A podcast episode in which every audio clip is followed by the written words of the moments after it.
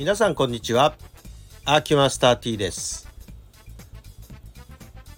先日見た患者さんでこれは悲惨だなって思うような怪我をなさった方がおいでになりまして何でも自転車でつるっと滑ってで顔を打ったっていうんですね。で顔を打って胸骨って分かりますか？頬骨。頬骨ってね結構細い骨なんですね。耳の方から、えー、顔面のこのほっぺたの一番膨らんでるとこにかけてある骨なんですけれどもこれ折れましたと。で顔がへっこんじゃって完全骨折ですね。ですから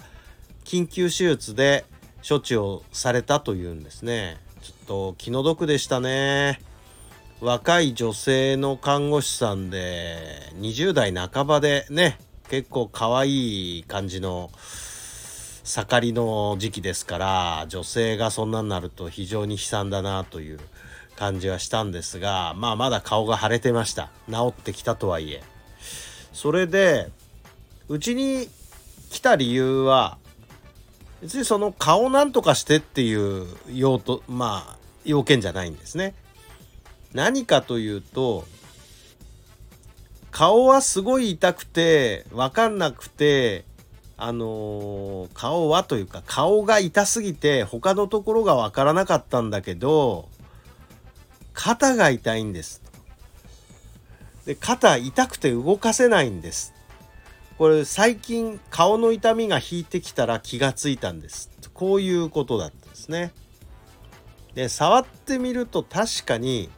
片方の肩周辺の筋肉これはもう首から肩にかけてものすごい筋肉の緊張があると。まあ、これは2つの要因が考えられまして1つは、まあ、痛いから動かさない動かさないから固まってるっていうその慢性的なことともう一つは倒れた時の衝撃で一瞬その部位が緊張したせいでそこのところが過緊張のままいわば筋肉痛になったまま動かさないでいたから凝り固まっちゃったっていう、まあ、この2つの原因が大きく分けて考えられるんですが現象としてはもうとにかくその片方の肩周囲の首から肩周囲の筋肉にかけてが過緊張の状態でガッチガチに緊張してると。でこういうものというのはもうそれほぐすしかないんですね。でもすでに体調がノーマルとは違うしもう痛くて動かす気がしないっていうことなんです。で腕上げさせてみるともう水平までしか上がりませんこれ以上は痛くて上げれませんとこういう状態なんですね。でこれはいわばね、まあ、原因は内身であるとはいえほとんど五十肩の初期症状みたいな症状初期症状じゃないですね。もう、えー、発症して結構経ってる症状とほぼ同じ。つまり動かさないことによってその辺りがもう完全に固まっちゃってる状態。で初期症状は何だったかというとおそらくですけどまあ、この方の場合おそらく首周囲の筋肉の硬さから腕への神経障害と言いますかねうーんまあ慢性痛に近い状態までもいっちゃってるという感じなんですね。でこの場合どうするのが一番最初なのかっていうと一番最初にどこが硬くなったかという大体の見切りをするんですね。でこれどうやるのって思うでしょ？あの一生懸命触るだけなんです。揉んでみる揉んでみて一番古い凝りの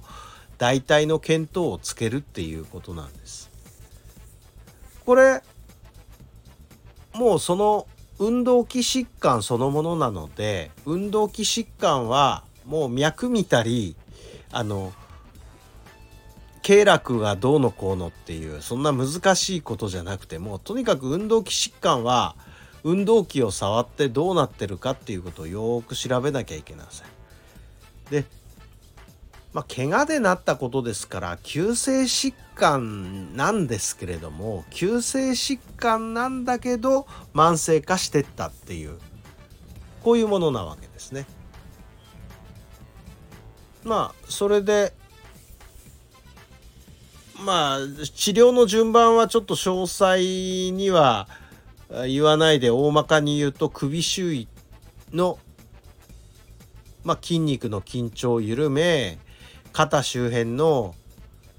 緊張もあるからこれも緩め全部緩めて